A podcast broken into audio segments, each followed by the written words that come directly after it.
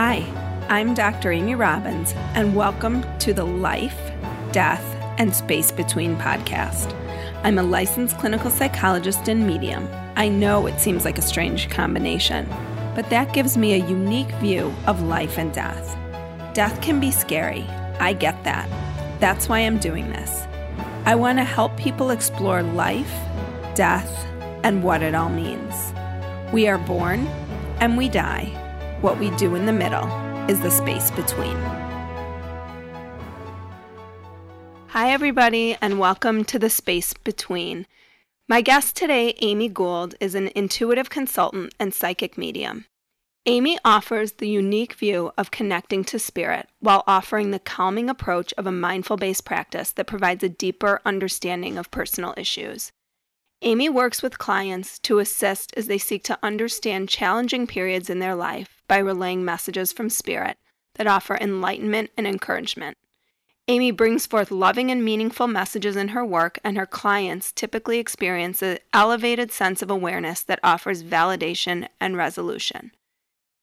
Amy is a graduate of the University of Wisconsin Madison and holds a master's degree in social work from Loyola University in Chicago and a master's degree in education from DePaul University. I'm honored to welcome Amy Gould to today's show. So, Amy, can you tell me a little bit about how you made the transition from social work and teacher to intuitive counselor, and what exactly does that mean? Well, hello. How are you? Good. nice to How are see you? you? Thanks for having me on your show. It's hard for me not to say something.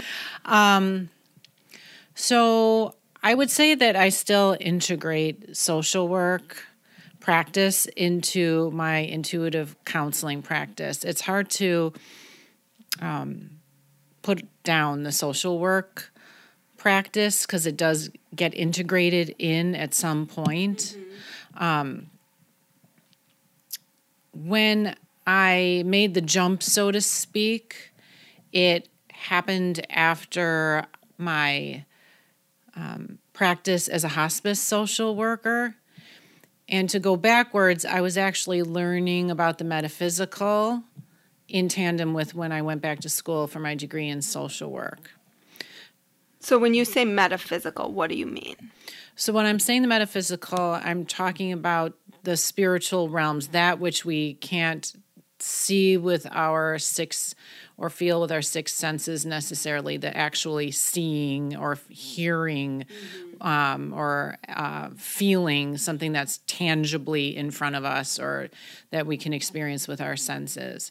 So when I went back to learn about the metaphysical, I was learning a few different modalities astrology and tarot and then it kind of moved into a learning about um, how to reach out to spirit and receive spirit messages just like a psychic medium would And so, how exactly or what kind of shifted for you where you realized, you know what, this is the work I want to do? You said you were you were working in a hospice setting.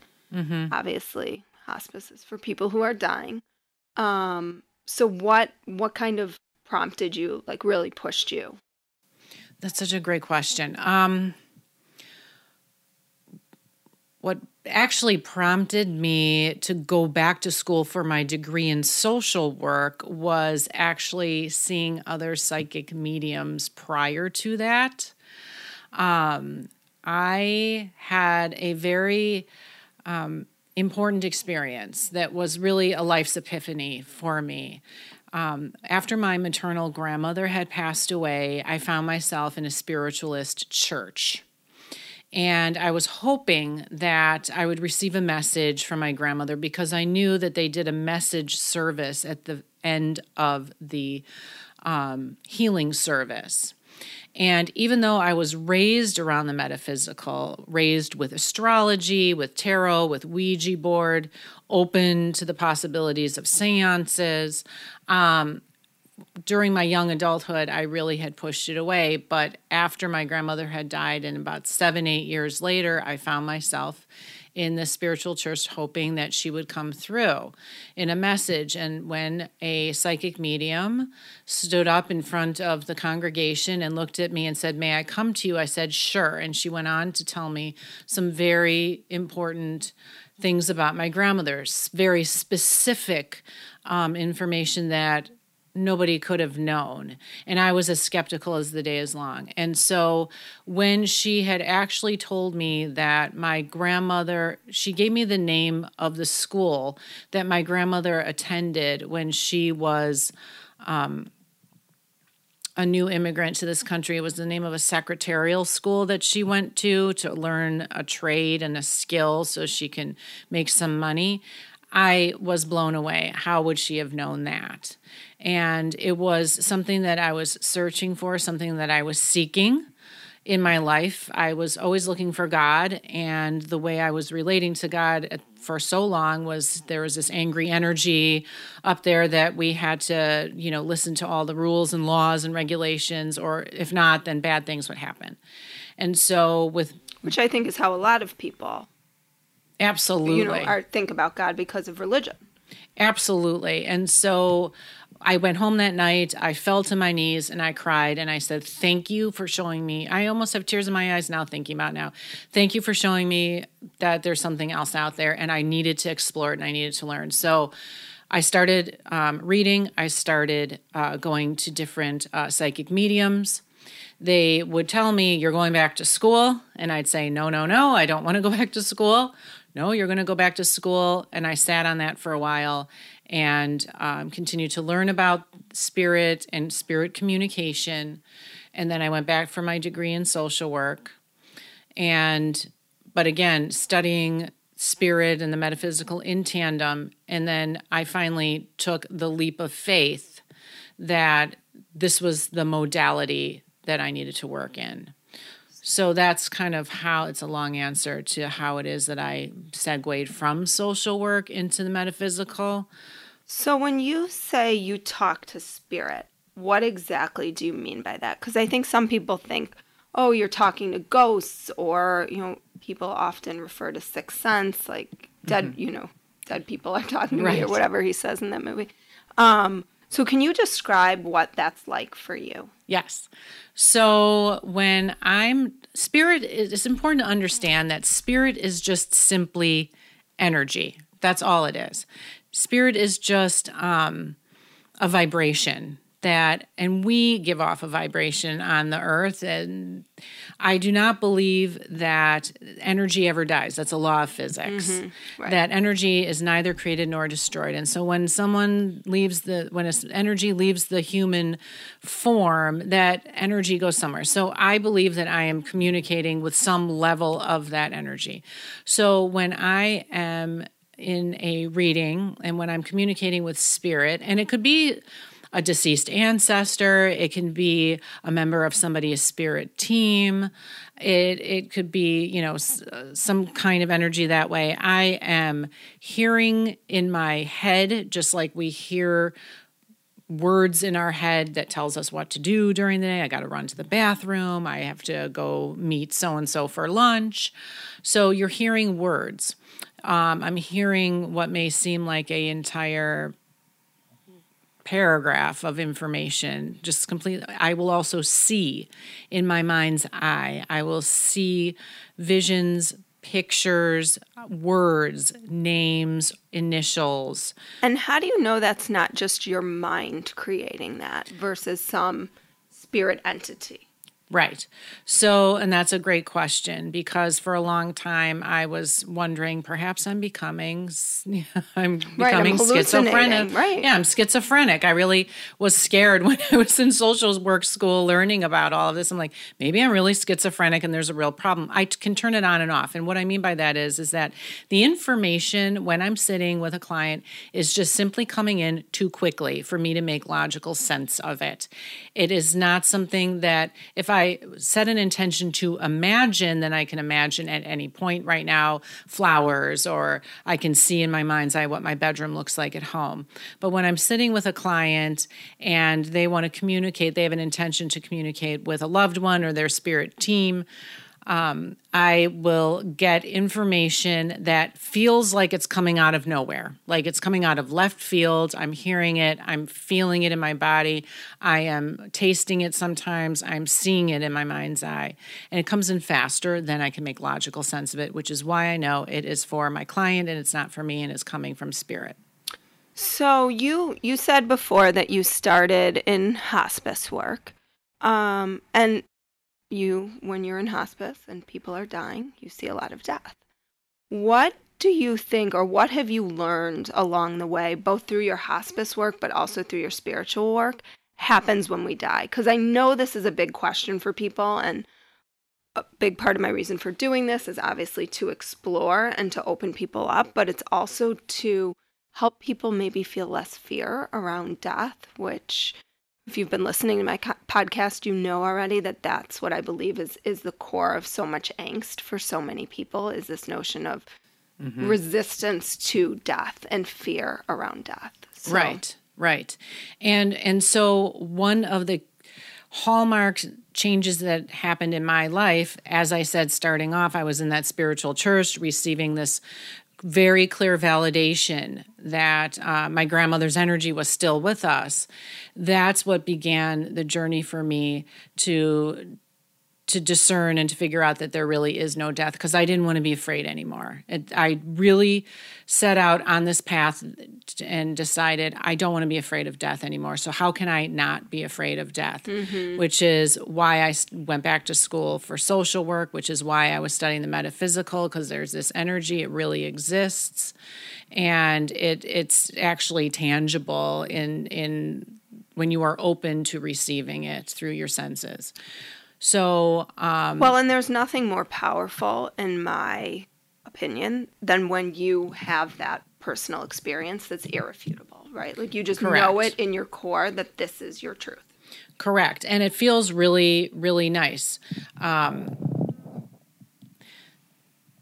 I am not out here to to prove anything. I would love everybody to not be afraid of death. In my experience with hospice, with my experience doing this as a as a medium, with the things that I've learned, I really believe that there is no death. That it's just simply a transition of the energy moving from one place to the next, and that it will return back again in some form, perhaps on the earth perhaps you know somewhere in space if you will but it is absolutely it is absolutely there it is absolutely there. And um and it's and it never goes away. Eckhart Tolle talks about there being no death ever on death or something like that because it it's very true. It's just a shift of the energy. And what we get hooked on is the actual physical manifestation of a person right? We uh, we want to be able to touch them and see them and hear them.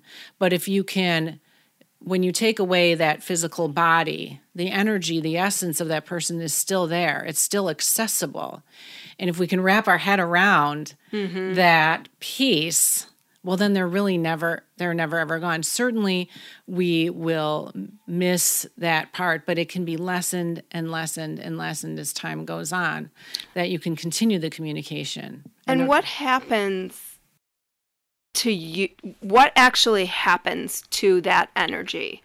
You're in a body let's say a soul you're a soul. You're in a body the soul is in a body and then the soul the body dies so where does that soul go? Like what you know right. in in your in your opinion, your experience, you know, having seen people die, mm-hmm. what happens? What do you see? So the energy seems to interestingly stay in some level of being intact. In other words, it's not like all of a sudden the energy leaves the body and then all the little atoms or whatnot spread to the four winds, so to speak. It seems to be able to stay intact somehow.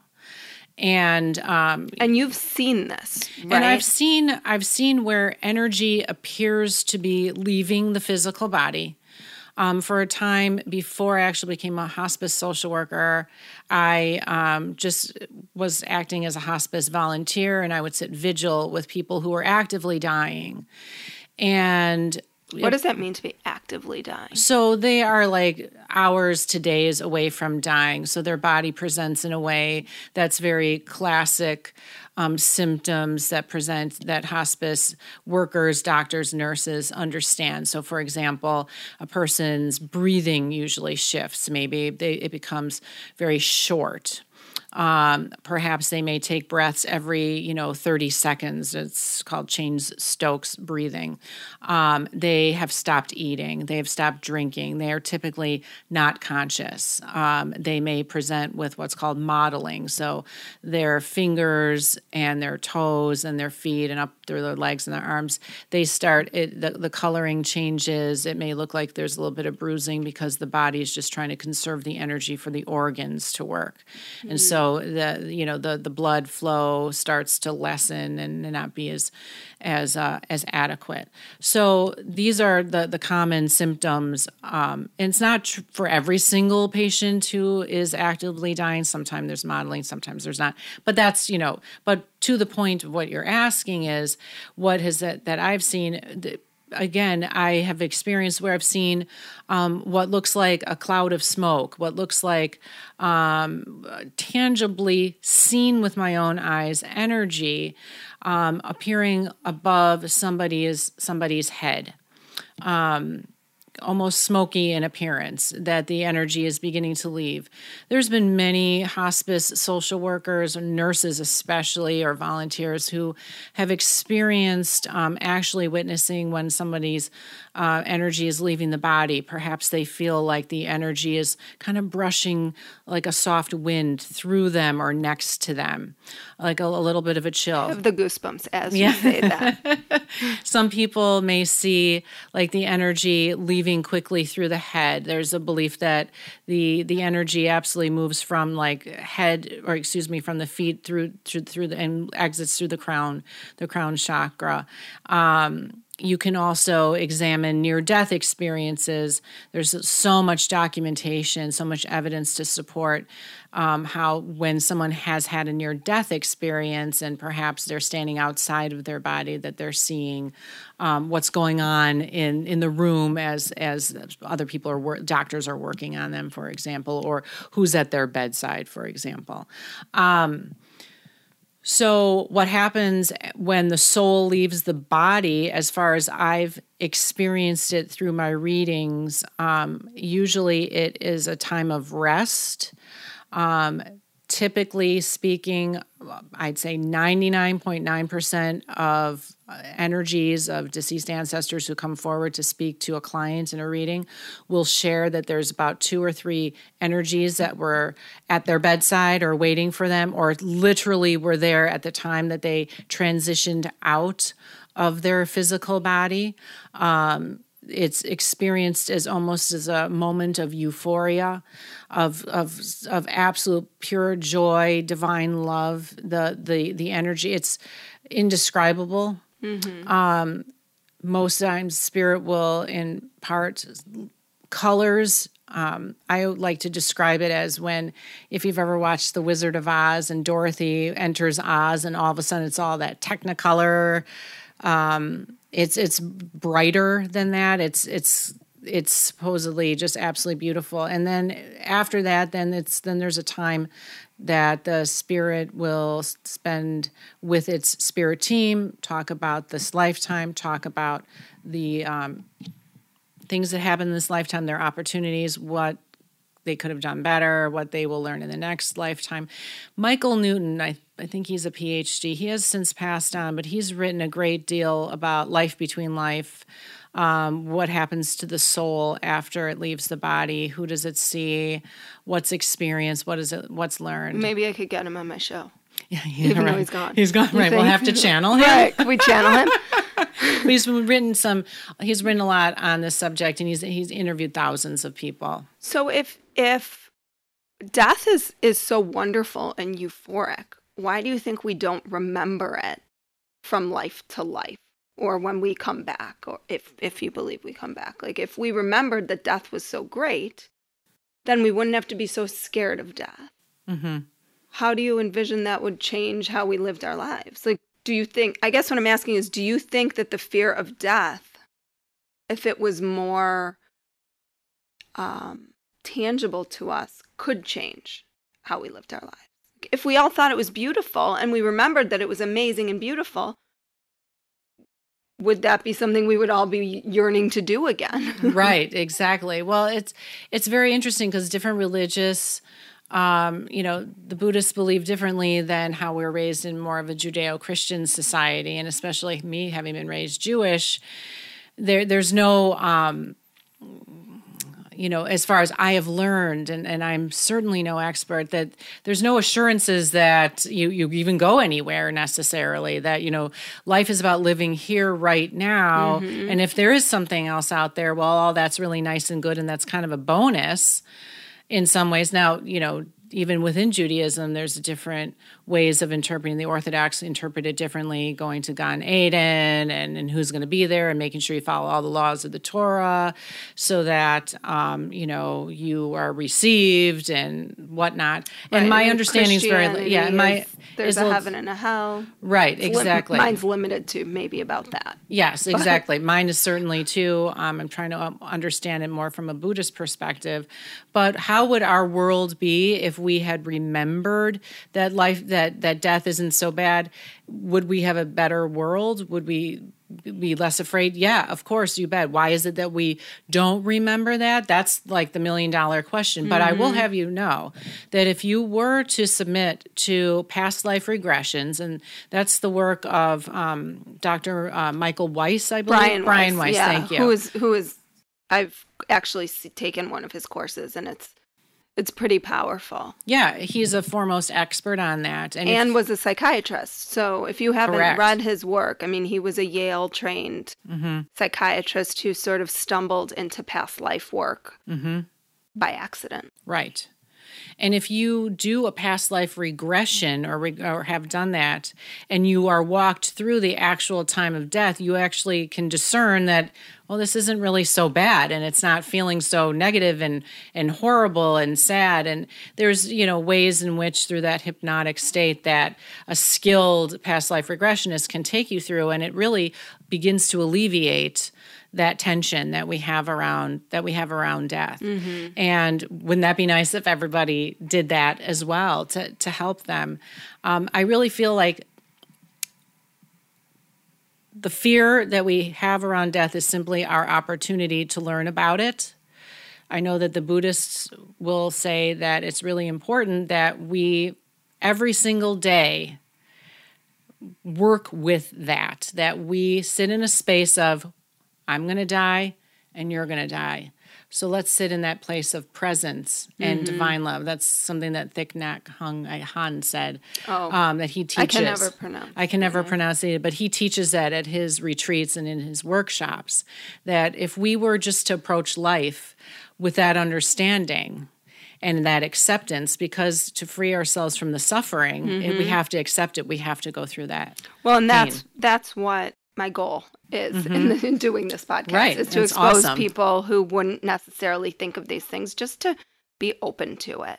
Exactly. So one last question before we end today. So my podcast is titled The Space Between. What does the space between mean to you? So I would say that the space between for me means in this lifetime the all the wonderful opportunities that we have and that we take on in this earth body in this lifetime to learn how to get closer and closer to the divine and how to live in that vibration of love because that's where we all come from and that's where we're all returning. I don't care what road you take to practice this or to get back to that, but that's ultimately what I believe the space between is. In between is is that how can we best use our time to get into that divine loving vibration that's i really strongly believe that mm-hmm. and i mm-hmm. know like my own personal goal is is that i'm trying to do that as much as i can so my lessons in the next lifetime are perhaps easier or or different right right or right. not coming back at all right I or mean, i just like i just am always thinking okay i gotta get this like right exactly this keeps happening to me i gotta figure this out otherwise i'm gonna be sorting it out you Right. know, Again and beyond again. beyond this physical body. Exactly. I mean, things happen to us in our lifetimes, and sometimes we will notice patterns of things that are that keep happening. Well, why is it? It's because you didn't learn it five years ago or ten years ago, so now the universe has brought it back to you. It's just you know part of one of the laws of karma. And um, I know my goal is to you know continue to elevate myself to the best of my abil- ability, so that I don't come back into uh, Earth and I'm on the higher vibrational planes to be of assistance and guidance for other people. that's kind of my goal, but you know, it's not everybody's goal. And Right. that's the other piece that we have to accept that not everyone's here to understand death. Right. Not everyone is here to elevate themselves. They're here for other opportunities. And we Mm-hmm. have to be very compassionate and understanding towards that too. So, Well, Yeah.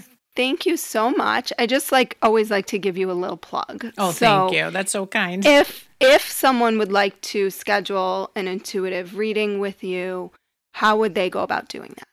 So I actually am going to have a website up really soon, Oh. which I'm very excited about. Hopefully So- by the time this podcast goes on. Yes. so live, that'll be at have a website. www.amylipkingould.com. So that's A M Y L I P K I N G O U L D, all one word, dot com. Or you could certainly Google me.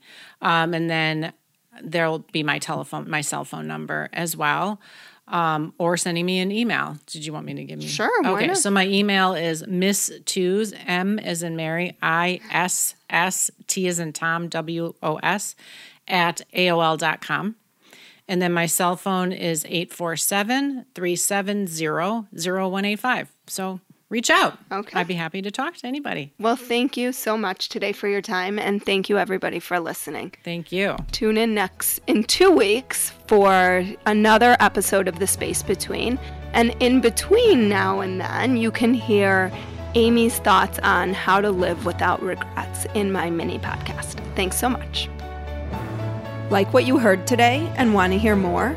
Curious about what comes next and what it all means? You can subscribe on iTunes. Just go to podcasts and find Life, Death, and the Space Between and hit subscribe. And you can follow me on Twitter and Instagram at Dr. Amy Robbins. Ask me any questions you might have, let me know what else you'd love to hear about, or just share your story. I can't wait to hear from you.